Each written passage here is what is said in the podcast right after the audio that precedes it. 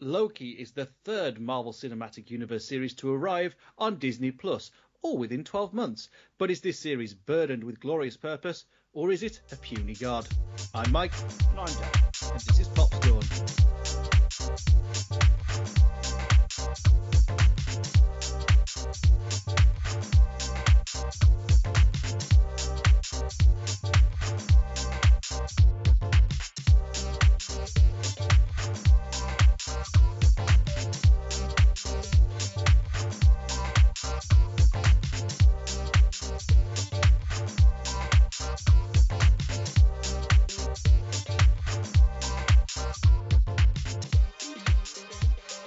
Welcome to Popscorn, the fan entertainment movie review podcast and TV show review podcast again for quite a lot of this year actually. Uh, and today we're going to be l- taking a look at Loki, the six-part mini series. It wasn't really that fucking mini; it was quite long episodes. Um, but nonetheless, it is the third cinematic Marvel Cinematic Universe show to come on to Disney Plus as part of Phase Four of the MCU, and it deals with time fuckery, so it's going to be fun to digest. I'm still Mike. And I'm still Darren. We have gone on note, at least I have, several times on this show, of talking about my disdain of time travel shows. Um, or time travel use as a concept in general, because it just doesn't make any goddamn sense. And I know that um, Avengers Endgame is in my top 10 favourite movies of all time, and I also love Days of Future Past, so maybe it's just superhero ones I'm allowed to get a pass off on. But yeah, I must admit, when I first heard this was going to be the, the concept for the Loki TV series, in some ways I was like, okay, good. We're dealing with a different Loki. It's not a resurrected Loki necessarily. Um, so that's good. And they, for the most part, they tend to they tend to be taking a pretty light example of time travel. They're not really thinking about the ramifications of going backwards and forwards like they were in Endgame. It's more about the kind of judiciary of it and keeping everything on the straight and narrow and not letting things branch out. So that's good, I think. It, it's thankfully not a show that really burdens you with too much time fuckery, as Mike liked to put it. It doesn't, and also at the same time it does, because it opens a whole can of worms, of which I'm fairly certain most of it is spoilers. Um, we've, we were already introduced to the idea of the branching t- and splitting timeline uh, actually during Endgame, uh, with that scene with the Ancient One and Hulk explaining, you done fucked it, you need to go back into these branching timelines where the stones are and go pick them up, basically. Um, seemed like it was going to be the basis for something bigger because you don't have a scene dedicated entirely to a graphic of a fucking line unless you're planning on doing something with it. Because Marvel love the graphics of lines. You've only got to watch all the D23 presentations to see that. Um, so yeah, this is essentially the I don't want to call it the culmination, but it's certainly the, the springboard for what it is they're planning to do, not only with the Loki character, but with the concept of introducing different worlds or different versions of characters uh, into the MCU proper. It's also kind of, I mean, when we're now through all six episodes, and it is also kind of like an excuse to do some fun stuff, which I'm very happy with. Because you know anything was an improvement over the fucking Falcon and the Winter Soldier, and you know I felt like I was really supposed to get excited for um, the Sam Wilson cap at the end of that, and I just ended up being quite disappointed. So for this to just go fuck it, we're going to throw some crazy shit in the wall and see what sticks, I found to be a breath of fresh air. I agree. I think it, it doesn't take itself too seriously, which is nice. And I think what helps me kind of digest things is my main problem with time travel movies is um, if you can just travel back in time, you remove all threat and all danger from your universe. Harry Potter, for example. What problem can't be solved with the time turners? That's why they only turn up for one book and then get written out. Because the more you think about it, J.K. Rowling wasn't a particularly fantastic writer sometimes. Um, I will go to my grave saying they should have made at least one person in Slytherin good, and that would have helped a lot. Anyway, we're not talking about Harry Potter. Um, yeah, time travel in that sense doesn't help anything because then it, you you can ask infinite amount of questions. So why don't you just go back in time and not do that or save this person? Yeah, yeah, blah blah. blah. This is taking the the idea that was basically laid down in Endgame, in that you, when you're time traveling back, you are creating these parallel universes. You can't change the present in terms of when you go back to the present, it won't be altered by your actions in the past because you're not going back to your past. You're going back to a different path that you are now changing. And they set that up pretty nicely, like you said, with the graphs that kind of explain the TVA's business.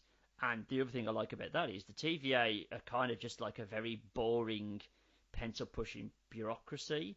So mm. they're not invested in kind of, you know, changing the timeline and fixing things. They're literally just there to maintain order. That then kind of limits the scope of what you can use their technology for. What might have been a good scene, actually, that would have helped explain a bit more and flesh out the time travel in Endgame, is if they showed, literally, every time they have a clip from Endgame of, um, let's go with the one where you see um, Iron Man and Cap go backwards again to um, the 60s or whatever to go back to the, the army base, mm. and Ant Man pieces out.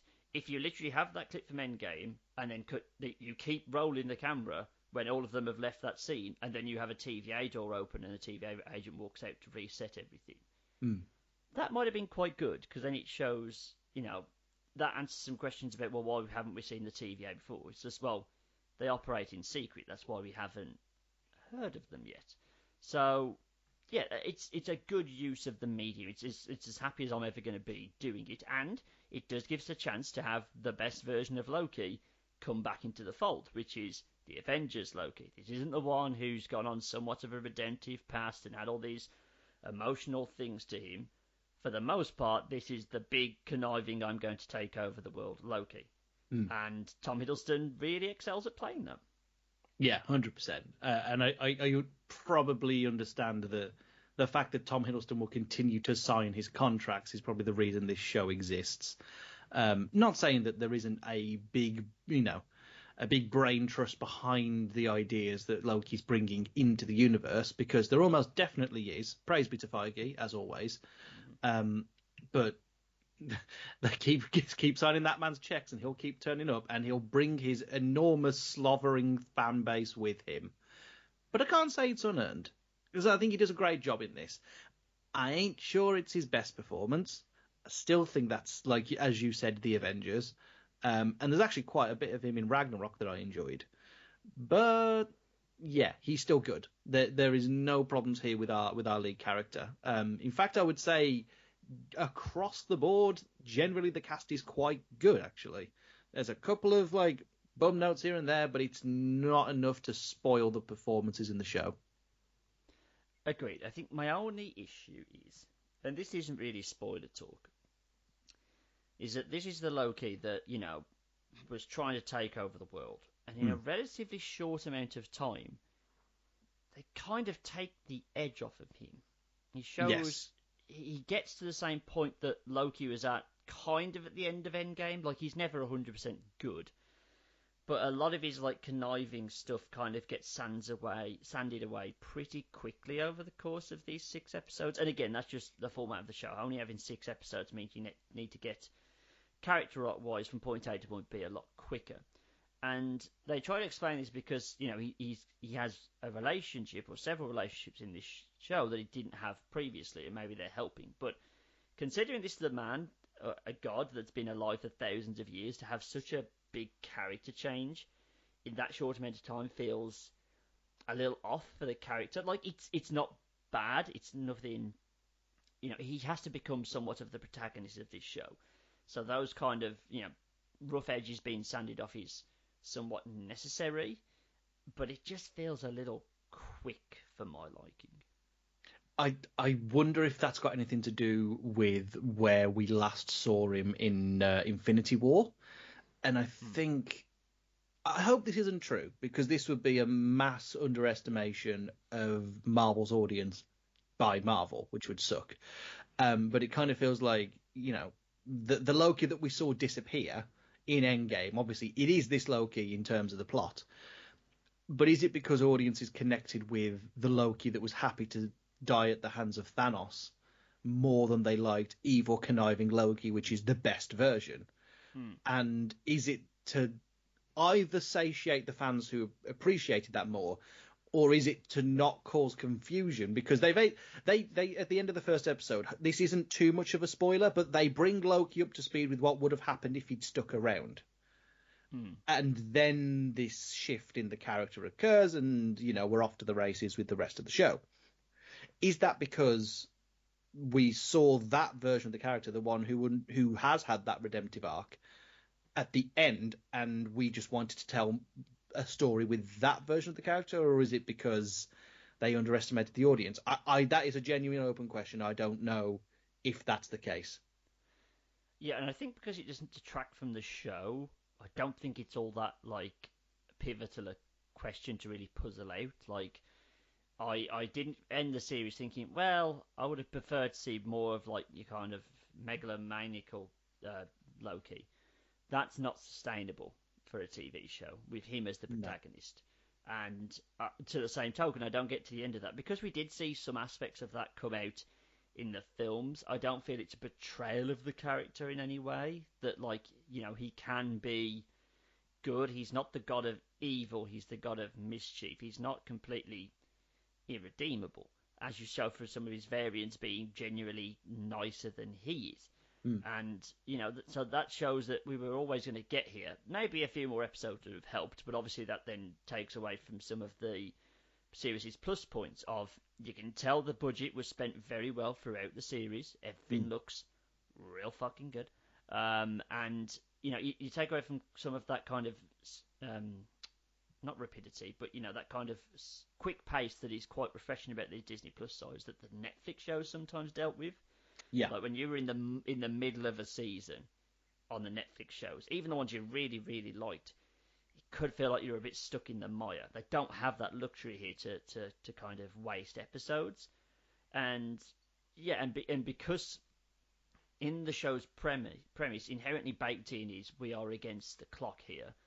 We need to, you know, we, we, we're not able to really sit down and really hammer things out slowly. Things are moving constantly. It means we have to move faster. So, yeah, that helps. By the way, you mentioning praise be to Kevin Feige. I was thinking earlier of like when we eventually get a, a, proper studio for us to do this, a permanent location. I was like, who's going to be on the Mount Rushmore in the background of Fair Entertainment? and I was like, well, Stan Lee, obviously, is the one Yep. above all, and uh, Tiger Woods is obviously the second one. I Yes, was like, absolutely. Well, who, are the, who are the other two? Like Kevin Feige is a hell of a shout. Or maybe that's two Marvel people, maybe two, you know, eggs in one basket there. But Mm. I had he was on the shortlist now. Uh, I had Shigsy on the shortlist. Um, I had big fan of the show Ricky Martin on the uh, shortlist. oh, of course, yes. uh, Um, who else I, could had, we well, I was like Simpsons, but I was like, my favourite's Maggie. Would Maggie be on the list? Because we haven't No, any women. That'd- It's absolutely animated Ron Howard. Of course, it's Ron Howard. Oh my god, hundred percent. Of course it is. Jesus. Okay. Well, fine. Ron Ron Howard's on the list. I still need to buy that copy of the book A Camel to the Moon so we can have that up in the office. Oh yes, that could just be the logo. To be fair, that'd be nice. Um, yeah. Oh god. So it is, it's, it's an interesting question to ponder. Send in your responses for who should be on the uh, Fail Entertainment uh, Mount Rushmore. Remember, you've only got four for Mount Rushmore, so you've got to choose wisely. But Yep. there ain't no way Stan Lee and Tiger Woods aren't on there, so you've got two choices basically. yeah, uh, I, I mean, it's it's it's either going to be Stan Lee or Feige. Then Tiger Woods' confidence, animated Ron Howard, you've done it again. yeah. Is it Shigsy? I don't know. I don't know. because we don't bring up Shigsy. It's just we talk about his work a lot. Mm. You know, like yeah. So that kind of muddies the water there. But uh, There's definitely a vacant spot open. let's talk about Owen Wilson, shall we? Shall we? Let's do it. Biggest tragedy, obviously. Yes, Six six episodes. Didn't wouldn't say wow. we got so close. he did say one word. I can't remember what it is now. That was like a, had the Owen Wilson twang. He did. He didn't say wow. Wow. Ah, it's just it's so disappointing. Point of getting him in if he's not going to say it. It's it's still really weird to me. Like maybe it just shows the power of Marvel. They can get Owen Wilson, provable, bankable movie star Owen Wilson, to come on and be second fiddle on what is essentially a TV series. I know it's kind of not. It's like this weird half and half house between movie and TV series, but still, Owen Wilson is willing to do that. Like, again, he's probably been paid a lot of money, and actors want to work for Marvel. Maybe this was the most interesting project for him, like, because he's probably not going to be one to like lead an action franchise. I mean, Paul Rudd does now, when he was in comedy films at the same time Wilson was, so fair enough. But I maybe this is just something he found really interesting to come in and be a character that's like never been done before, completely untainted, and he can basically make his own, which is Mobius M. Mobius, uh, who's the handler, I guess, of Loki in the TVA. Um, and he's just he's just doing Owen Wilson things, and if that's your bag, you're going to be pretty happy about it. Thankfully, it is my bag, so I'm very happy about it. Yeah, I, am surprised at how much I liked it, considering it's Owen Wilson. Like, you know, it's not like Owen Wilson isn't on Disney's books already. I mean, the Cars movies, if we have oh, to remember yeah, them. Course. Um, but like, I was thinking recently, and what is the, you know, the the the most recent notable Owen Wilson appearance that wasn't as Lightning McQueen, and I, I'm not counting Zoolander two. It didn't happen. You can't mm. prove it. Um, which means it's Night at the Museum three. And wasn't like, he in that hmm. one with Vince Vaughn when they were Google interns? Oh, good God! What was that film called? Oh, I don't think dear. I watched it, but uh, I feel like he was in that. He very much could have been. No idea what it's called. so, oh, was that literally just called the internship? That might have been it, yeah. Uh, yeah, that actually came out before Night at the Museum three. So. oh damn! Okay, yeah, Night at the Museum three it is. Um, you are right. Like he's not like prolific. Like mid two thousands, early like you know early twenty tens couldn't move for Owen Wilson films. Hmm. I suppose he is kind of on a little bit of a regression, but still, like it's a big name. Like especially one that isn't at a front and center of a TV series like he is here. He's very much coming in to be second fiddle to Loki and to basically have a bit of a bromance with Tom Hiddleston. But it kind of it's like he's not he's not a character actor. You know what I mean? He's not someone that can. He's not Tom Hanks. He got Tom Hanks. There's another one. He'd be on the shortlist. He can't like chameleon himself into roles like Tom Hanks can. Like a Tom Hanks is both Tom Hanks and whoever the character is. Owen Wilson is just Owen Wilson in a different hat and with a slightly different haircut. You know what I mean? But he's got like, a new hat. Exactly. So that depends on your tolerance for him. In the same way, like you know, Will Ferrell films depend on your tolerance of Will Ferrell. So I like Owen Wilson. I think he was good here. I think he was actually pretty great here. Like in terms of being your through line for basically explaining the TVA's purpose and kind of being a plot mover forward person. I think he does pretty well. Like he never a plot mover forward person. I couldn't think of a better way to describe. it. So I don't want to call him a plot device because he's not that. But anyway, poor choice of English aside, I liked Owen Wilson. I, I did also like Owen Wilson. Um, I, I, I, the thing about the Mobius character is that he could have very much been the like a quite a boring straight man like to the the wackiness of all the stuff that happens in the series. And thankfully, they actually they made him a lot more likable than I thought they were going to. Because that first appearance of him, he seems he's like he's a bit off the cuff. He's a bit not quite in line as it stands. But as it goes on, it shows that he's not. You know, this he isn't reckless. He is very much a company man. He just has his own way of doing things, and that allows him to pair up with Loki perhaps slightly better than I anticipated that was going to be done. Uh, I'm fairly certain the character of Mobius and Mobius hasn't actually appeared in any other form, as far as I'm aware. I don't think he's been in any, any animated series. I think he's just straight from the comics, as far as I'm aware. Is that right? I think so. I can't remember him in anything else. Well, he's such like an obscure thing, and the TVA is such an obscure, like you know, slight little part of the Marvel uh, Marvel comics. I, I would be very surprised if he turned up in anything else. But now I guarantee you the next time he does turn up in the comics, he's going to look a bit more Owen Wilson-y. Yeah, surely that that's going to be uh, something to look forward to, if nothing else.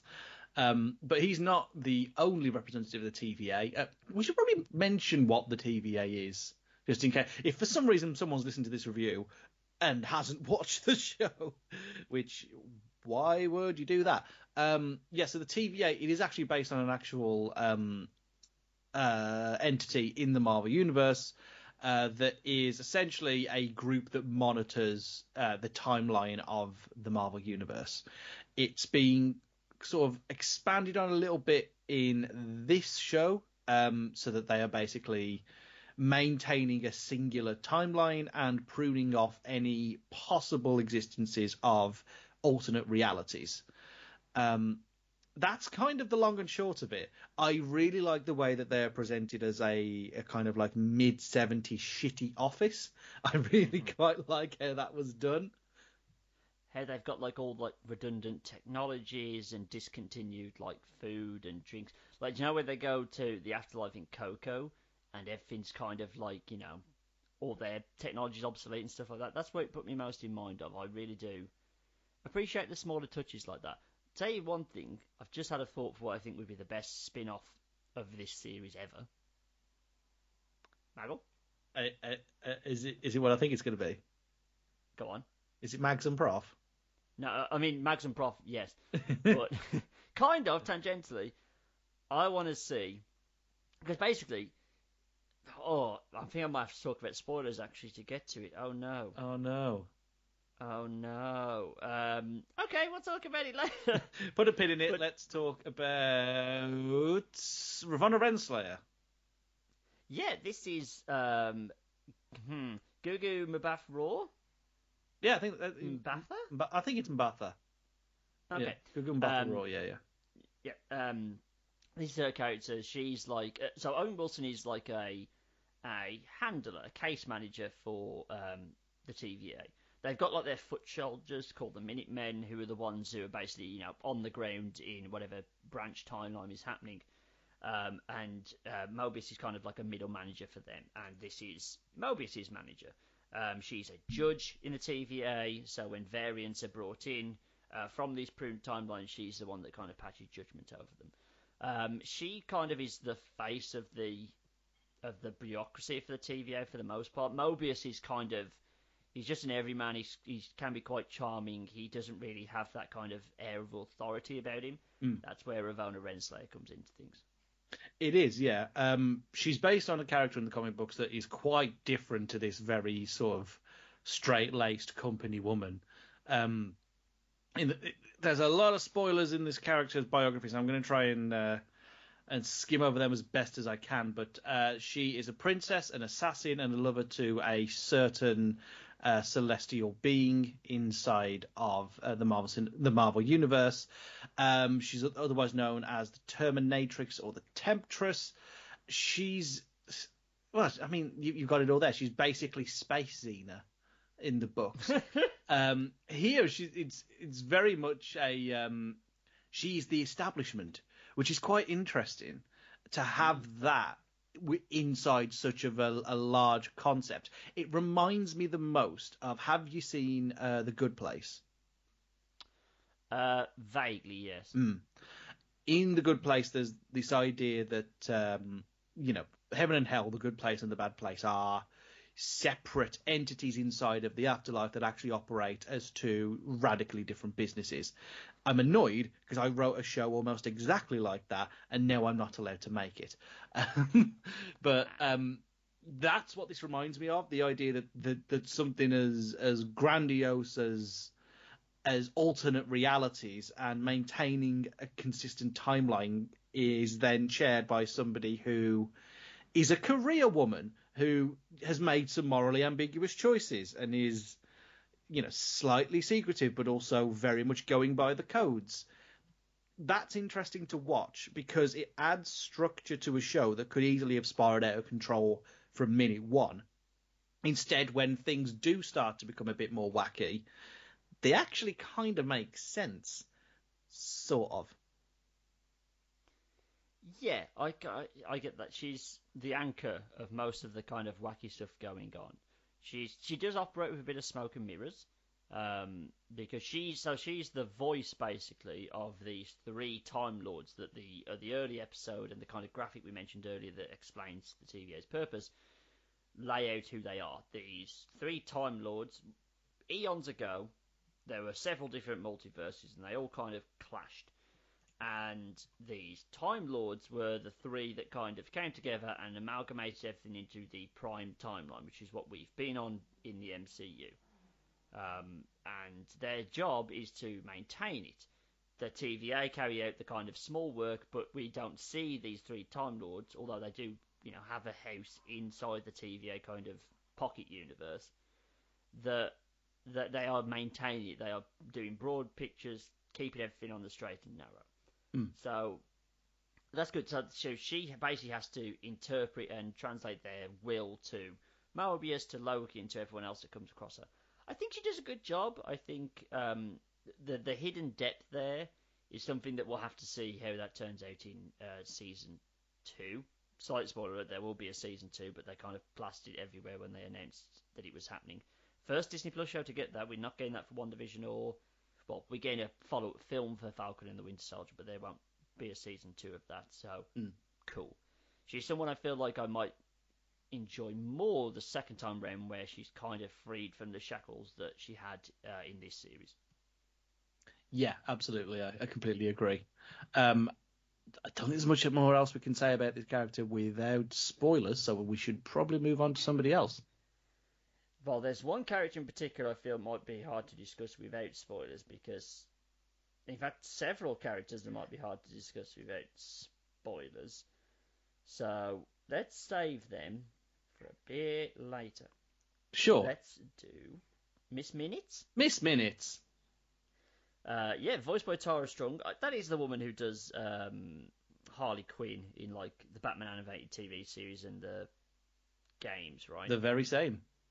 Lovely. Okay, yes, she uh, she's voicing an animated character called Miss Minutes. It's never really spelt out exactly what Miss Minutes is. She's a she's like a talking clock in the kind of Cuphead art style, but they never really say if she's alive, a computer program, or what. It's left very vague on purpose.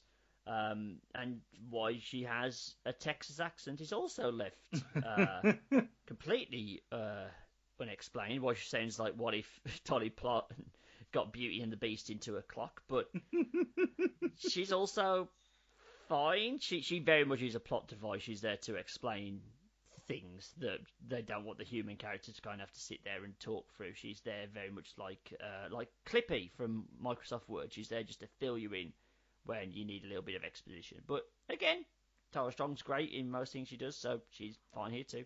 Yeah, it's a good choice. I mean, if you're going to get a voice actor, get one of the best. It's always, it's always Yeah. appreciated. It, it's a mascot character. That that's all I really have to say about that without spoilers. it's it's Yeah. it's good. It gets the point across. It's not like you know, it's not like the most arresting performance of the year, but like it does the job. It Mhm. fits with the very strange retro futuristic although more higher emphasis on retro aesthetic that the show is going for, so it absolutely works thematically. But we can't say much more than that, can we? No, this is the thing. It's it's they were actually quite sparse on details in trailers. In terms of you know they didn't really give away. They they gave out the basics that we've given out of what the TVA are, but past that they didn't because there's a lot of things that pop up in this that I would consider to be quite spoily. They happen in like the second episode, but if you don't know they're coming, I don't really want to kind of take the edge off there. Which would also make kind of describing any episode past the first one as also quite spoilery. Um, so we may have to do an early spoiler warning here. I mean, in general, I was pretty happy with the show. I came away satisfied with where it left off, with what it leaves off. It sets up one or two very, very, very interesting things going forward for both its second season and the larger MCU going forward. This, this and WandaVision, and maybe that's why Falcon and the Winter Soldier is a bit of an outlier. That seemed like it was setting up, you know, the next Captain America movie, and that alone. WandaVision and um, Loki seem to be setting up basically the general themes and overall arcs we're going to go through over the course of Phase 4, at the very least, if not into Phase 5. So maybe that's why they feel a bit more important than Falcon the Winter Soldier does. I don't know if that kind of the excitement of what it sets up is maybe bolstering my opinion a little bit. Whereas if I go back and watch this through again, I might not, knowing what I know going forward, I don't know if that's necessarily going to help the series on a rewatch. Because a lot of it is based on that intrigue and the mystery. With that gone, I don't know how well it stands up. It would stand up to repeat viewings. But like I said, it looks brilliant. There's no shortage of a budget here at all. It looks fantastic. The actors are all pretty good. They they've cast very strongly here. There's only like one or two real duds, but again we have to talk about spoilers for that. And yeah, I came away feeling I, I think I preferred WandaVision just as like an overall concept execution. But I I left feeling pretty happy. This is very much of so far the, M- the the Disney Plus MCU stuff. This is very much the silver medal. Absolutely, I feel exactly the same, and I'm glad that you've also said that you preferred WandaVision, um, because I think the point that you made about both of them standing up to repeat viewings will be a big question going forward. And I think that's the only thing, that's the only hair that's going to split between these two for best of the year so far. Um, but my gut reaction tells me that the what they did with WandaVision in terms of making that look like different eras of television and the fact that they had to bake so much of that into the production design just gives it the edge. It's not to say the production design in this isn't great. I mean, the TVA is that kind of infinite city looks fucking brilliant. And there's some great scenes on uh, like alien planets and different timelines, and the color grading is real fucking interesting. Can't believe that that's a thing I picked up on in this series. Um, so there's so much to like in Loki, and I think visually does actually make itself pretty distinctive. Uh, and like you say, the quality does not drop. It looks like a six-hour movie, which is not that big of a of a compliment anymore when it comes to anything made for Disney Plus, because that's just the standard that the Marvel TV shows will be working at. But it finds an identity and it executes it very, very well. I just think that WandaVision is like how do I put it? If this is Captain America: The First Avenger, something that has it's a couple of you know iterations in, and it's done something new and interesting that we've really liked, we still owe it to uh, the Iron Man of the situation, which is WandaVision, for proving this shit will work in the first place. And I know they were made at the same time, but they were, you know, the success wouldn't even be remotely comparable if WandaVision hadn't have brought the thunder like it did. So that's where I kind of sit on that. It's a huge recommendation. If you were disappointed by Falcon and the Winter Soldier, this will pull you right back in. If there are elements of WandaVision that actually frustrated you, if you didn't feel like that show did enough for the greater scale of things, you might want to watch Loki because I think those those problems really get addressed here. So give it a watch. Fantastic. Right, we are going to spoilers a little early, uh, just because there's quite a lot of things we need to talk about with Loki that require a little bit of a jumping off. So if you don't want to have any spoilers whatsoever, this is your warning. Spoiler alert! And here we go. So, most crucial person to talk about, and arguably the most. No, I'm immediately taking that back. Not the most important person they introduced in this series, because uh, that comes in the last episode. But um, very much the, the biggest new character for the most part we're introduced to is a variant of Loki who refers to herself as Sylvie, played by Sophia Di Martino, last seen in the earth shattering series uh, Friday Night Dinner. so, quite the leap for Sophia Di Martino to have a one off shot in um, a kind of a kind of consistently okay Channel 4 sitcom to then jump all the way to this. I mean, admittedly, um, uh, uh, Daisy Ridley was uh, apparently not good enough for the Inbetweeners 2, but she made it all the way to Star Wars, so it's fine being turned to being only having bit parts in stuff starring Will from the Inbetweeners. Apparently doesn't kick you off of Disney's radar, so it's fine. Uh, yeah, she's she's one I've seen that split opinion a little bit, so I'm mm. interested to hear your uh, thoughts on uh, Sylvie. I think I was slightly disappointed only because my theory didn't come true and it's WandaVision all over again. I was ah. fucking certain she was the Enchantress. I was like, I'm putting my house on this. This is the Enchantress. We're going to get to the end of this. It's going to be another fucking fake out. no, it's Lady Loki. It, it is a combination of the Enchantress and Lady Loki for sure. There are a lot of collusion of characters going on here, but it but it's Loki. It is a Loki. It's not the only Loki we get either, but it's certainly a Loki. Um, I really warmed up to her after her first appearance at the end of episode two. I think episode three I mean, you've only got to look at the Rotten Tomatoes reviews. This is the one that dipped the lowest from the high 90s to the low 80s. It's not a huge dip, but, you know, when every other episode's in the high 90s, it's a big dip. And that third episode is challenging at times, but her performance in the back end of the series really won me over. I'm really looking forward to seeing more of this character, but I don't know how you feel about it. Well, interestingly, like the the Enchantress was a very strong one. I mean, he wasn't to the same extent as of Mephisto in uh, WandaVision, mm. but the fact that you know the Enchantress is called Sylvie in comic books, I, I I I was not as sold on the idea. Now I know that they've said Agents of Shield isn't part of canon, although this series ending kind of leaves it open to well, it might be now. Um, everything might be canon in a second. Um, but uh, Enchantress not the Sylvie version of it, the one called Lorelei, does turn up in the first season of Agents of Shield. Mm. Um, so I don't know if that would count against it a little bit because they seem reluctant to kind of use any character that was in Agents of Shield, even though again they've kind of said that's not canon. Anyway. Um, which means which means someone... Ghost Rider is in canon, and that makes me sad. I know, I know, but that's the thing though. The end of this series might set us up for a lot of things becoming canon, so you never know. He might have dipped in and out of canon all in the space of about two years, so it's fine. Um, I remember talking to someone at work, and she said this was after I think the, maybe the third episode, possibly the fourth one, and said she feels like a TV actress in a film world, and I, I kind of got that early on, like especially that uh, the, is episode three the one that takes place largely on a train. That's the one. Right. So that's quite an exposition heavy one where we're having to explain the background of this variant Loki, um, you know, why she why she has escaped capture from the TVA for so long, um, because that's the early the early plot um, driver forward thing. That's a term now.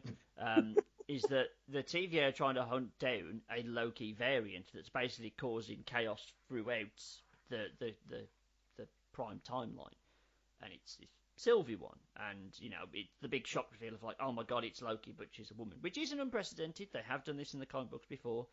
Um, shortly after a version of Ragnarok, Loki respawned as a woman, um, and is gender fluid anyway. It wasn't you know that big of a deal. Mm. Uh, and we, I mean, we're going to be introduced. I know it's a very different kettle of fish, but we are going to have a female Thor in the not too distant future. So there we go. We are coming from from comic books of varying quality there. Oh yeah. uh, so, I've talked about how I fucking hate that run, haven't I? you have, and I mean you're gonna have more than enough chance to talk about it when we do get into Thor: Love and Thunder because it's the combination of a comic book run you don't like and Natalie Portman's Jane Foster, which are two things we usually haven't liked on this show, coalescing into a film that we actually do kind of hopefully like. like so yeah, all that in a film directed by Taika Waititi, who's becoming like the one of the directors to watch, like in our yeah. Hall of Fame, and it's got the Guardians in. I'm like, oh, come on, don't make me any more confused and, than I have to be. And it's from a man who said this is the craziest film he's ever made, and again, you have to put that into context of what that fucking means. So, oh, that's going to be a hell of a thing to get round to. Um, but yeah, so that early criticism, when she has to do a lot of dialogue on the expedition, it was a little wooden, especially compared to Tom Hiddleston. Now, obviously, this is Tom Hiddleston playing the Loki character for like what the fourth or fifth, sixth time, so he's very comfortable with this character. Whereas Sophia Di Martino coming on and playing a version of Loki means that she's obviously not as comfortable with the character as Tom Hiddleston is, and she probably might have felt the weight of pressure on her. Like, you are definitively in canon Loki, a different version of him, but still you're carrying that weight forward. Mm. I think when you get past that episode and she's not asked to do, you know, loads and loads of very heavy exposition dialogue, it does get better. And the the kind of complicated emotions you have towards that character, particularly towards the end of episode six, I think play dividend to how well they kind of turn this character and how well Sophia Di Martino does the further into this series you get. Because she's definitely a different character by the time we get to the end of episode six than she is when we kind of meet her at the end, very end of episode two. And similarly to Loki, kind of going on a very quick character arc, the same could be said of Sophie D, of, of Sylvie, but she's a lot more. She never changes what she wants and her end goal. Her focus does not shift the entire series, whereas Loki's does.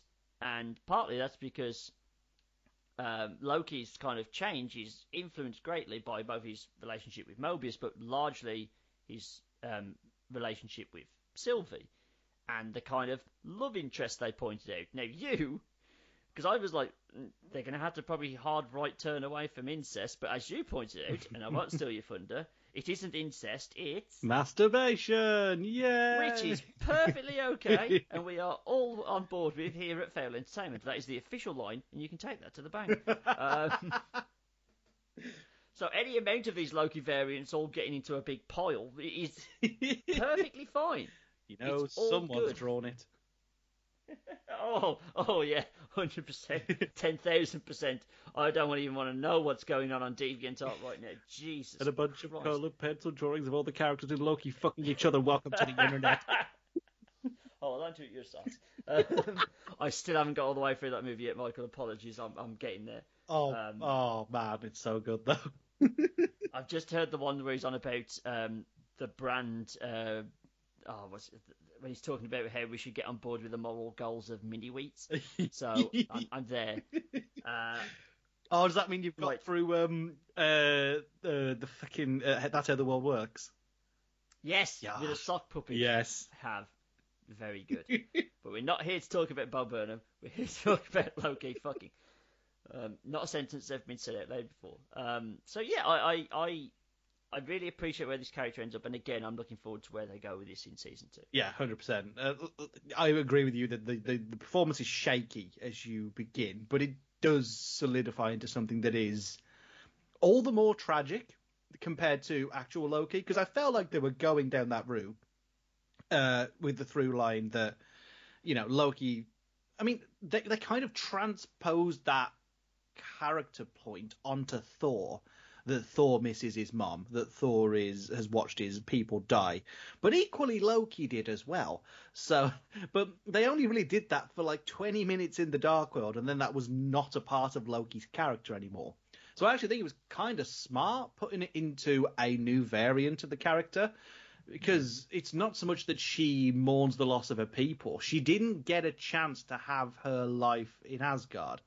She was ripped from it, and now she's just bouncing around the universe, just just running. That's all she's known, and she's bitter about it. Whatever version of of Asgard she existed in does not exist anymore. That is a pruned timeline. It no longer exists, and fuck is she mad about it. That's what I like Yeah. about, and and you know that that appearance at the start, of, um, sorry, at the end of episode two, where it's like this isn't about you. Probably the biggest fucking misnomer in the entire show, because as it turns out, it's all about every version of Loki. It is like they should have called this being Loki Laufeyson. Like that would have been a better name for this. But it's it's great because it's a really interesting, like very unique storytelling device to kind of look at the Loki character and all of his individual motivations, but then kind of stripping each of them off and personifying them in a different character. Mm. So, like Loki, Prime Loki by Tom Hiddleston, he's kind of all about the redemption and kind of his motivation seems to be control. He's found this new, um, you know, he's found the TVA, and there's a really good bit. It kind of really doesn't play more into it later on, but in the first episode, he's just trying to escape, and he's running around, and he basically finds the Infinity Gems, and he's got well, he's got the Tesseract with him. He gets back hold of that because that's what he had on him when uh, he kind of pieces out in Endgame Hmm. uh, when they were trying to do the time heist. So he has that, and he basically admits to him, "Oh yeah, I've tried to escape several times with this, and it's just not working." And there's a great bit that really annoyed the internet for some reason when he opens a drawer in one of the offices and just finds all the Infinity Stones all in there, and but they don't work. They only work in when they're in their universe. Here they're just coloured gems, and uh, the guy, uh, Casey, who's like one of the the office workers there, just says, "Oh yeah, we just use them as paperweights." yeah. and he says like, "So this is where the real power lies in the universe. You have neutralized these things that basically wiped out half the universe and used them as fucking paperweights." So his main focus is, "I want to gain control of this," but that kind of becomes a lesser concern the more we move on because obviously, like we said, with sanding off the rough edges, his is more about redemption. His is more about using that power for good and not this kind of way the TVA are using it. Whereas um, Sylvie very much embodies that kind of sense of revenge that he wants, that is very, very strong in um, in kind of Thor: The Dark World. When he does, uh, when your boy, the Dark Elf, who's called Malekith, um, kills um, his mom, he goes all out vengeance trying to get him back. Is that Malekith's theme tune? it's your boy, the Dark. Elf, and then he just strides in. I'd be all for that if he wasn't one of the dullest villains ever invented, and it wouldn't even need to talk about.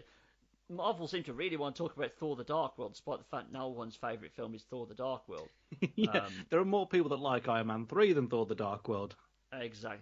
It was even a meme. And did you see the? Um, did you see Deadpool's first official MCU appearance? I did, yes. Yeah, there was even a joke in that. So, uh.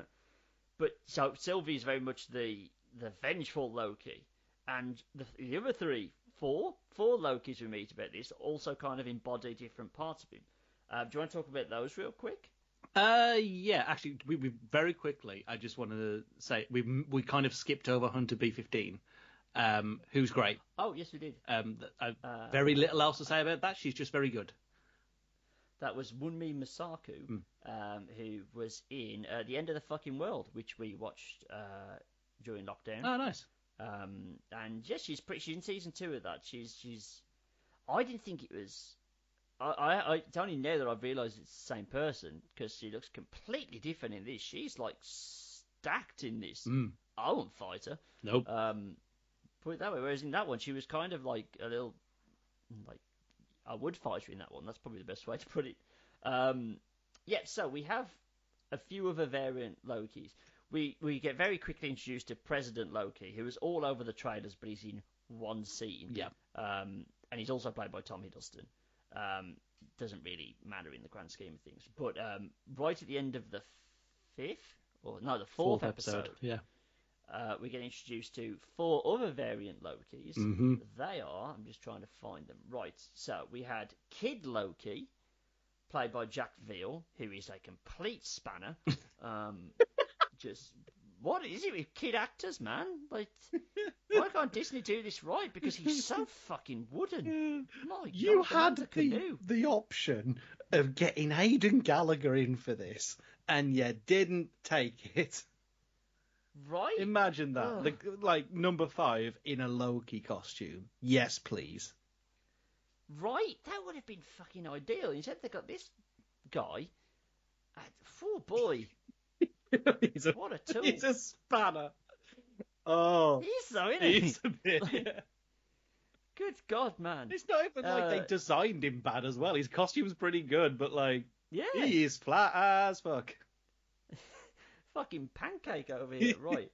um, then we have some, but he's kind of like in charge, and he's almost like a little like. No, I'm going to save that one. Actually, that's more Richard E. Grant's version. Uh, we have uh, here we go, D.O.B. Opare. They really like casting people with names that are really going to make me trip up as a yeah, uh, and make me look like the, every inch the straight white man I am. So sorry if I've mispronounced that. that's true. Uh, he plays boastful Loki. Man, sorry. More Bo Burnham references on a thing that's not about Bo Burnham. Um, yeah, he Vote plays for boastful Bo Burnham Loki. now for our Mount Rushmore. May as well at this point. Oh, nominations are open. yes. Um, boastful Loki is just braggadocious Loki. You know, over his head, very full of himself, but clearly lying most of the time. Um, but the most interesting one, I don't know how they got Richard E. Grant to do this, but he's there as comic book authentic Loki, yes.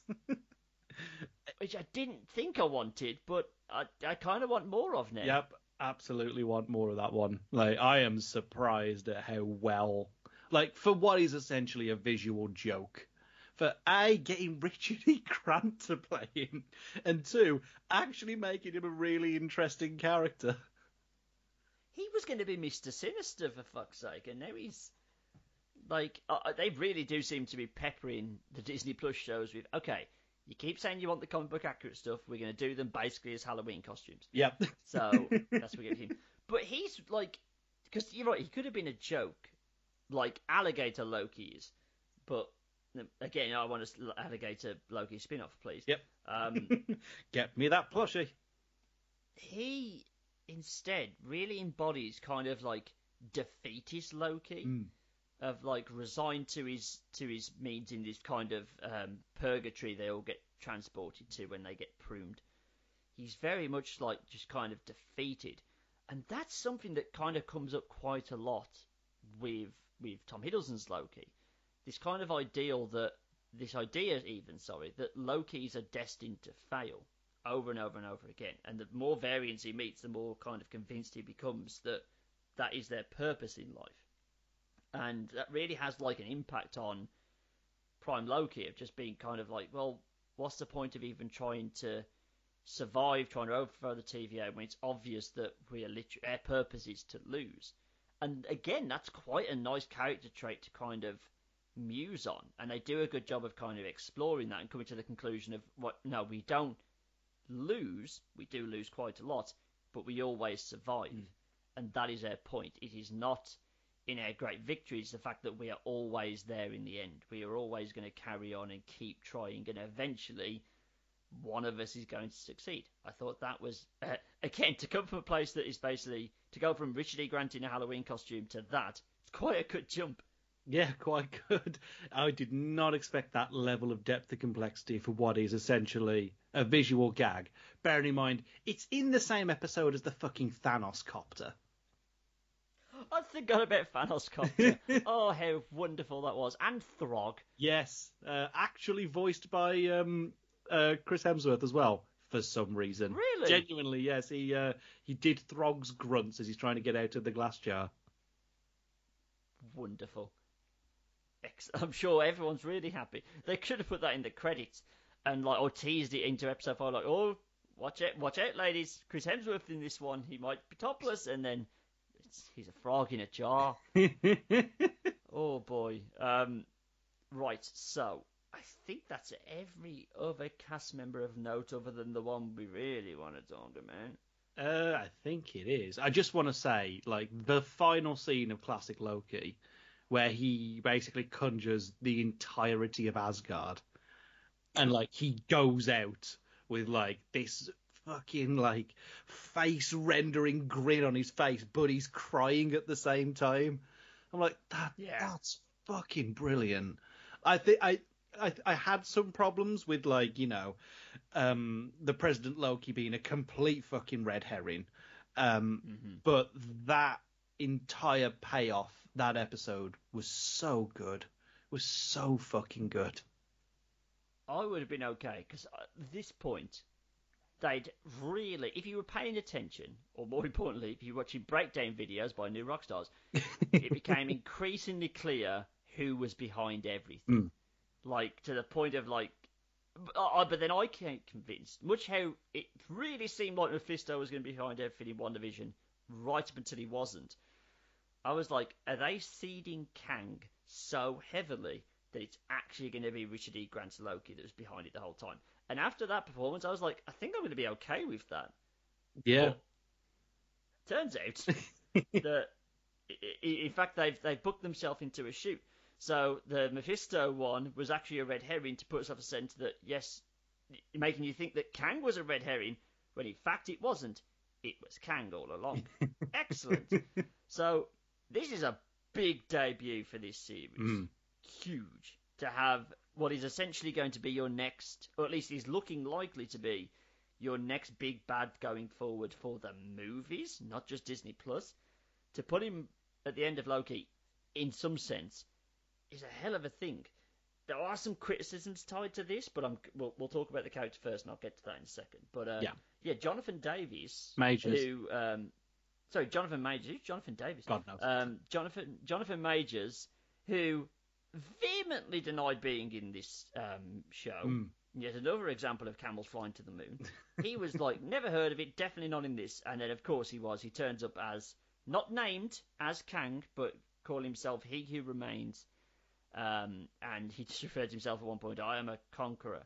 Um, and he's the one that's behind the TVA. He's basically the one keeping the prime timeline on the straight and narrow because he doesn't want others like him coming through. So he's the one that explains why we've ended up in this situation. The shorthand is Kang was a 31st century scientist, discovered other Kangs in other parallel universes, and you know worked cooperatively with each other to kind of connect with each other and make the world a better place. But as with all things, eventually some of the Kang variants became more hungry than that and wanted to conquer more things, and that led to basically this uh, Kang being the one left because he's got rid of all the other ones, and the pruning of the alternative timelines is to make sure that another one like him doesn't come round and doesn't start, you know, destroying the universe. Mm. That now makes the purpose of this show 100% clear. It wasn't just to get Loki out of mothballs for another run, even though, you know, we had a pretty good ending for him at the end of Endgame. It's instead to, um, no, end of Infinity War, even, sorry. It's to basically give us an explanation for what Kang is and what Kang can do. And that's a very exciting place to go forward with this. And I think Jonathan Majors is going to have a lot of fun with this because this kind of setting up there's going to be multiple different versions of Kang means he can play the character however he wants in every iteration. This one was quite fun and quite jovial and a bit over the top. I don't think that's what we're getting going forward. So yeah, five star debut for Kang the Conqueror here. Hundred percent. Uh, like I said, this character is he who remains, who's a separate character in the books, um, who is very much just like the man who lives at the end of time is basically a corpse. Um, but what they've done here is they've amalgamated like that and also the one of the human, well, one of the more human-esque versions of Kang the Conqueror called Immortus, and they've kind of compacted those two characters together. Um, and yeah, this is very much a debut for who is next after Thanos. I saw a lot of people on Twitter saying, "Oh, this guy's going to make Thanos look like a little bitch." I'm like, no, I like him, No. but this is there's a very good. I mean, they basically said, "Have the last episode to yourself, go wild," where it is, for all intents and purposes, a 40 minute monologue by Kang, which is Mhm. incredible. And the way that they revealed him, I was like, I was again, I was so certain that it was just going to be an Enchantress all along, and it wasn't. So like when he turned up, I'm like, I'm mad, but also I'm not mad because I that you don't like Jonathan Majors is quite like a distinctive looking person, and the second that door slid up, I was like. Oh fuck! Here we go. This is going to be good, and it was. It was an eccentric performance, which I'm quite impressed with because I feel like there were flavors of it inside that performance that felt like Kang, and then others that weren't, which is good because it means that he has time to iron out all these different versions of this character that's going to show up. So the question is, is that we are we going to see Immortus? We know we're going to see Kang the Conqueror in uh, Ant-Man and the Wasp: Quantumania, which I mean, fingers crossed for the blue version of it because we want it to be comic books accurate because we are those nerds. Um, but the one for me is like, are we gonna get mad shit? Like, nobody saw classic Loki, Kid Loki, Alligator Loki. Nobody saw any of that coming. Are we gonna get like the Rama Tut version of this character? Are we gonna get Jonathan Majors playing an Egyptian pharaoh at any point? Because it's not off the table, and that's what I liked about this. Um, and of course, by the end of it, what I really loved about what they're doing with his character, and it it bodes well for Jonathan Majors' not only his career but also his um, his tenure in the MCU. Is I mean, we know at the minute the end point of him being in this franchise is Ant Man and the Wasp, where for all intents and purposes he's the main villain. Interesting, but season two's coming, and those statues at the end instead of being the ridiculous robotic timekeepers that turned out to be literal puppets, like in a big Wizard of Oz move, mm-hmm. it shows Kang and he's wearing the fucking costume. he's not got the you know the fridge on his head yet, but he's mm. got that kind of like almost like watch band esque armor thing going on. Yeah. And it, oh yeah, that that set me right up. I loved that they pulled the rug out from um, under your feet at the end of the and all of that character building that he's had with Mobius, he's just gone. It's like, Mhm. fuck, okay. it set stakes so high for the second series, and if it weren't of a consistent quality, and if it didn't have a presence that has actual genuine like threat, even though he seems like a nice guy, um, I don't think it would work as well. But he does. The when Sylvie kills um, He Who Remains, and he's not even shocked. He's just like, No. "See you soon." like, oh boy, yeah, I'm. Th- this is up there. Uh, this guy's got so much potential to play a very, very interesting Kang the Conqueror. I, first of all, I need to check. Was it hard for you to both show excitement when the door opened and it showed Jonathan Majors, but then also have to keep telling your significant other, I can't explain who that is yet, just in case? Well, the good news about that is I didn't have that problem because uh, Caroline jumped off it at episode three. So there we go. Oh, I know she Well- missed all the good episodes. Jesus. Well, good, because Rachel was like, why are you so excited? Who's this? And I was like, I can't tell you yet. because I'm not sure myself. Because I'm like, I, if the show chooses to explain who he is, I'll give you the full backstory. But if he doesn't, they're withdrawing, withholding that from casuals, um, from muggles like you, until it's necessary to know more. So I will only let you know what the show wants you to know. but I know who it is, and that makes me very happy. we haven't had that with Marvel for a while, where I get to be excited because I know what's coming and someone else doesn't. But Mm. there we are. Um, well, this is the thing. So you bring up the, the Thanos thing. Like he's not the same.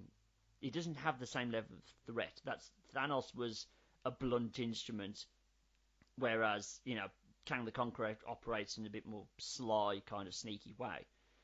I do think he's going to be the Thanos stand-in to bridge the gap between Thanos and who we all think is going to be the next big, big threat in the next Fantastic Four movie. So I can see him popping up in. well, We already know he's popping up in Ant Man and the Wasp. I think he'll be the primary bad guy of both season two of Loki and the Fantastic Four movie because hopefully Marvel knows the golden rule of you can't do Doctor Doom in the first Fantastic Four movie. No, And he, you can't. He's the actual next Thanos level threat unless they go full on Galactus, but I think that's a bit too soon. And I feel like Kang is a very good candidate to kind of be the, the transitional champion, as to use wrestling terminology. He's going to be the holdover one. Still going to be a very interesting character and can carry a threat that needs a team up movie. But just because I think they're going to sit on the Avengers for a very long time in terms of having another Avengers movie, I think Kang will just pop up in several other movies to kind of be the threat for them. Now, exciting as that is, and how much how excited I am for what this show sets up. Because this basically is going to set up off the back of this show. You're setting up uh, Spider-Man: No Way Home because we've now um, we've created the multiverse. Mhm. Um, so it all comes down to a choice. Um, uh, this He Who Remains version of Kang offers the Lokis a choice. He says, right, you can either kill me and open yourself up to the chaos. You can get your revenge, Sylvie, but you know you can then open up the the doors of chaos for more of me turning up and trust me, I'm the good one. Or you two can just run the TVA in my place. So he basically pits the two Lokis against each other in a very subtle way, because Sylvie will get what she wants and Loki won't, and vice versa. Uh, ultimately, they have a little bit of a fight. I appreciate that the Loki series is the only one, basically ever, of Marvel that came down to a war of words as opposed to action being the be all and end all to solve everything. Mm. Like they do have a bit of a sword fight, but it's more of them talking and then a, a few sword moves are thrown in to give you a bit of flash. I like that and I appreciate that. Sylvie ends up winning, boots Loki through a door and kills He Who Remains, who does say "See you soon," which basically points out this Kang was kind of ready for this and wants the chaos, and he's happy that his sacrifice is going to lead to that. And like I said, off the back of that, the, the time, time timeline on all the screens immediately starts branching. That sets up what we're going to get from Spider-Man: No Way Home. That sets up what we're going to get with uh, Doctor Doom in the Multiverse of Madness. Now, my only problem with that, Mhm. that's a lot of stock to put into a Disney Plus show. Yes, for it is. people who aren't watching the Disney Plus shows because they are behind a subscription wall. I know we watch them and we were always going to watch them, but there is a large, not insignificant proportion of your viewing audiences that are only watching the movies. And unless they do a good job, well, this thing they they can't do like you know overly explanation things for why these things are happening because then people who have watched Loki will be bored for ten minutes whilst they set up the multiverse. But to the same token, they can't just dive into it with no explanation because then casual people are going to start getting confused. I'm not being pessimistic, but introducing the multiverse has the potential to be the first major mistake for the MCU because much like I'm always a little bit averse to time travel, opening up that kind of thing could get confusing for casual audiences and might be a bit of a turn off. Like, if they watch this and have all the context of it, fine, it's been spoon fed to you over the course of six episodes. To go from Black Widow, a very, very straightforward movie, and maybe Shang-Chi and the Eternals would be the same, but then to go into Spider Man and to potentially have bloody Andrew Garfield and Tobey Maguire running around. I'm a little worried, Michael. I don't think I should be, because we have the track record to go off, but I, I'm worried now that this might get a bit too much comic booky for those mainstream fans that they've got in and the reason why the MCU has been so successful. That is the question that we had about WandaVision, though. And ultimately, we said, you know, if it was Mephisto, was that right? Um, and you know, the the revelation at the end of WandaVision that Wanda has somehow located her children that didn't exist. Yeah, it's a huge it's a huge step into you know the shoes of of Doctor Strange in the Multiverse of Madness. It's like, well, we've done so much world building around Wanda now. Is that going to be going over the heads of some people who haven't watched that series? Yeah. I would argue now, knowing about the audience viewership of Loki, um, it was for the week it launched on um, because it launched on the 7th of June. For that week, it was the third most watched original series across all streaming services. It premiered higher than um, both Falcon and the Winter Soldier and WandaVision on Disney Plus.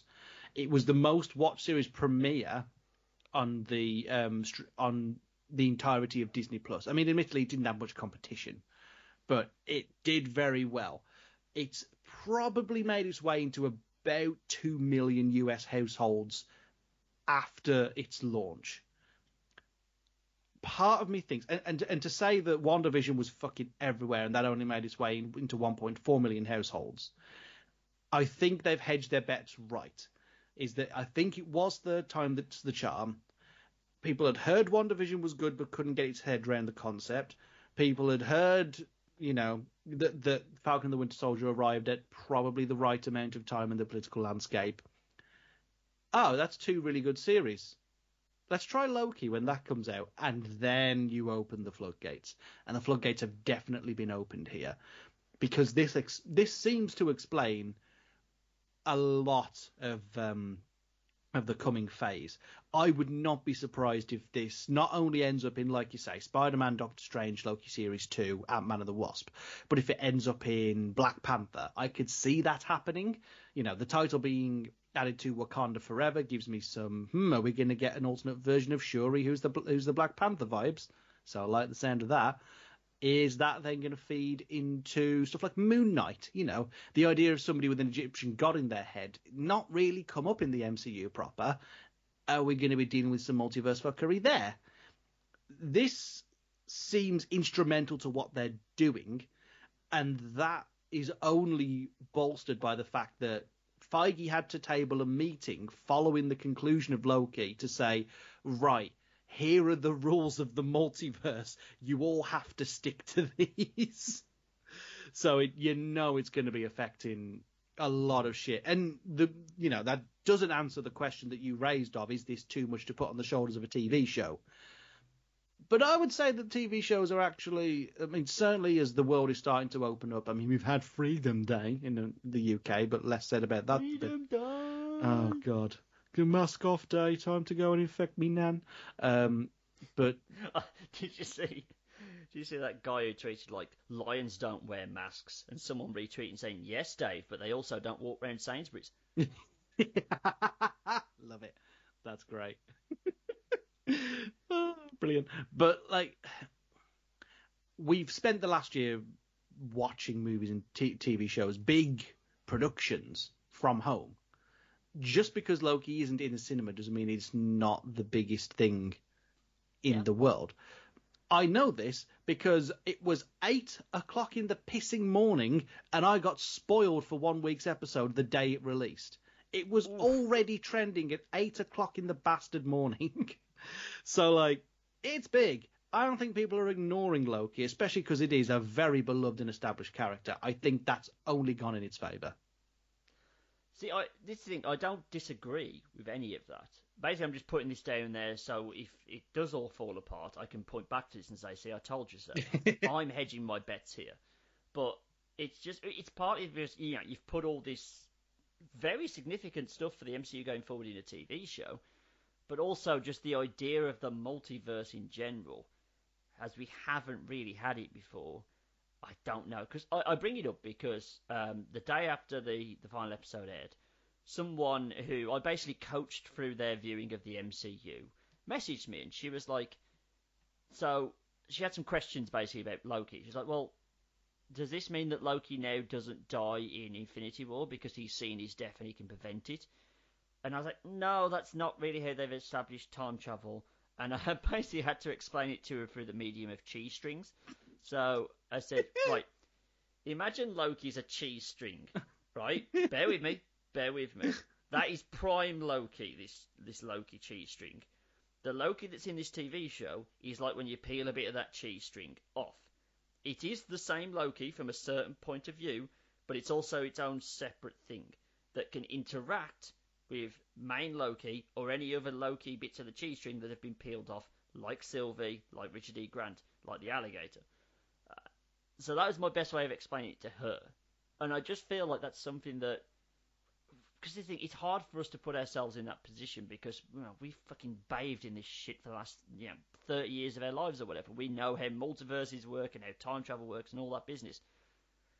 Just don't know if that's going to be to the taste. Now, obviously, audiences will forgive that if it just opens up fun possibilities, like what we're going to see with Spider-Man. We've potentially seen all three major Spider-Man from the Spider-Men from the films being put in one place, and Spider Into the Spider-Verse worked well on the same premise, albeit a cartoon. I'm just I'm just hedging my bets. However, that does bring me around to my idea for what I want a spin-off to be, a TVA centric spin-off to be, hmm. because if this kind of event now leads to the canonization of Spider-Man, Sam Raimi Spider-Man, and the Amazing Spider-Man movies, and potentially could be the way they get Deadpool into the MCU, I want to now basically canonize all previous Marvel films as yes, that takes place in some version of the timeline of the MCU. I want to t- see a TVA trying to manage the Fox timeline of X Men movies and just have TVA people running around screaming, going, "Ah, what the fuck is going on?" that's that's the series I want. Just a sit down conversation with like Mobius and um and and the James McAvoy version of Professor X, and just being like, "You're going to lose a lot of hair very quickly." Going from about 40 to 70 overnight almost.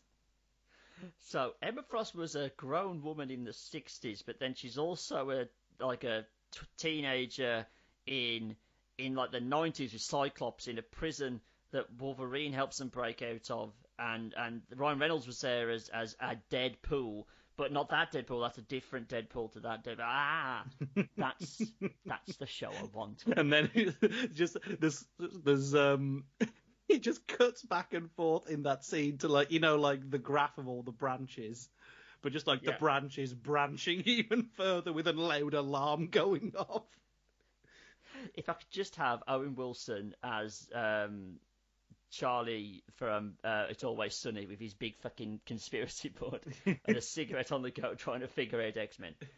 That's what I want. Give me that for season two of Loki. Tommy doesn't doesn't even need to be there. Just give me that. it's, it's actually a really good way for them to like bridge some stuff in that they can't be bothered to do again like I, Uh-huh. I bring up Ghost Rider again Because are they really going to want to do that? They've already done it three times. Do they really want a fourth go? No. This is what I'm saying. Like, I, I was only half joking about this, but like, you can now say Agents of Shield isn't canon to what happened in the MCU. Phil Coulson died in the Avengers, but all of Agents of Shield was just on a branch timeline. Hmm. You know what I mean? Like that that happened. It, it kind of fucks with with you watching the MCU chronologically. You'd have to say anything that's on these branch timelines doesn't happen before this episode of Loki. But then you can go off and watch Agents of Shield. You can go off and watch the Netflix series. You can go off and watch whatever fucking Cloak and Dagger if you want, and so on. That's a good way of kind of because I think it annoys people when you just take stuff out of canon and say that doesn't count anymore. This is kind of the opposite approach to what they did with Star Wars, in that they're making something in kayfabe in MCU that then allows everything else to kind of exist and open up possibilities for you know some level of Agents of Shield coming back into the MCU or anything like that. So I appreciate what it does. Again, it's just it's a lot. It is. Yeah. However, it, until we see, sorry, until we see Spider-Man or Doctor Strange, we don't know for certain if it's going to work. The second we see those movies and it does, and they they're generally well received by not just us but mainstream audiences, I will drop all reservations and say, fucking long may this shit continue. Hmm. Absolutely. All I need to know is that that opens the door for Daredevil to come back, and I'm very happy. And that's all that matters at the end of the day. Get Deadpool and Daredevil and Punisher, and then we're good. We don't really need anything else. You can drop everything else, but that'd be beautiful. Right. I think that's everything. It is, and and to close out this, I just wanted to say it took me a while to realise why I was enjoying this show, un- until I really, really thought about it. And like, what this show is at its core is an eccentric British person traveling through space and time to multiple different worlds, all of which looking vaguely similar as they go through, meeting multiple different versions of himself. And it, how do I put it? Um, well, we don't need that show anymore now, do we? No, we do not. We can do away with fucking Doctor Who. Thank God. never need talk about it again. we you know don't what? This proves it. that Doctor Who could be good if he just had good writing. That's all he needed. Good writing, to do away production with- values, an actor that's likable, any of the fucking above. Hey, hey, blah, blah, blah, blah. I, I am clean on this subject. I've never liked Doctor Who. You, on the other hand, used to suckle at the teat, so you're, you're, you're treading a line here. Yeah, all I'm saying is, uh, how many of the Doctor Who actors have we used? That's a good point. Hmm. Do we need any more Oh. Lokis? Well, to be fair, Tennant and Eccleston have both been in MCU stuff. Admittedly, Tennant was in a uh, in, uh, was in a Netflix series, Hmm. but there's that. Um, haven't had Matt. Smith. We haven't had Peter Capaldi. We've definitely had Karen Gillan. Um, who else have Yeah. we? I don't. Do we really want to bring Billie Piper into the MCU?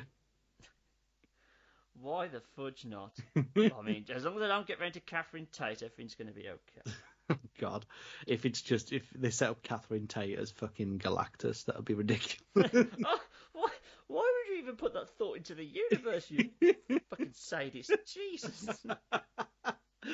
oh, what can I say? I'm full of mischief. Hey, da-da-da. Hey!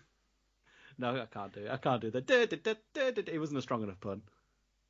I'll, I'll take it. Right, plug away, Michael. You can go and find me on Twitter and Instagram at that Mike Owen. You can go and find Darren on Twitter and Instagram and at the Guttridge. You can find us on Twitter, Instagram, and Facebook under the username FoulENT. That's F O U L E N T.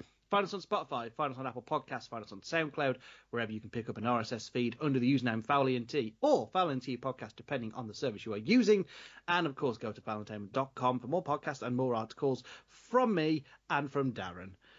Right that's the hopefully the last podcast remotely out of the way. I know we said it was going to be this one was the was the glorious return, but yeah, we're not ready. We are not ready. Nope. Um, but we'll be back together in a room soon, which is good. Well, with hotter takes, hotter than this fucking weather. Oh, Christ, it's disgusting, isn't it? Yep. The ginger genie is dying slowly. Listeners at home should know that I am only in my boxers, and I have been the whole time. Um, whether that changes your perception of this episode or not, I don't know. That's up to you. Whether you like pasty white men who are very sweaty. But I didn't respect his point on cheese strings until I knew I was a layer of fabric between him and his knob. Great, wonderful. Ah, oh, this is a weird ending. Bye, everybody. Bye.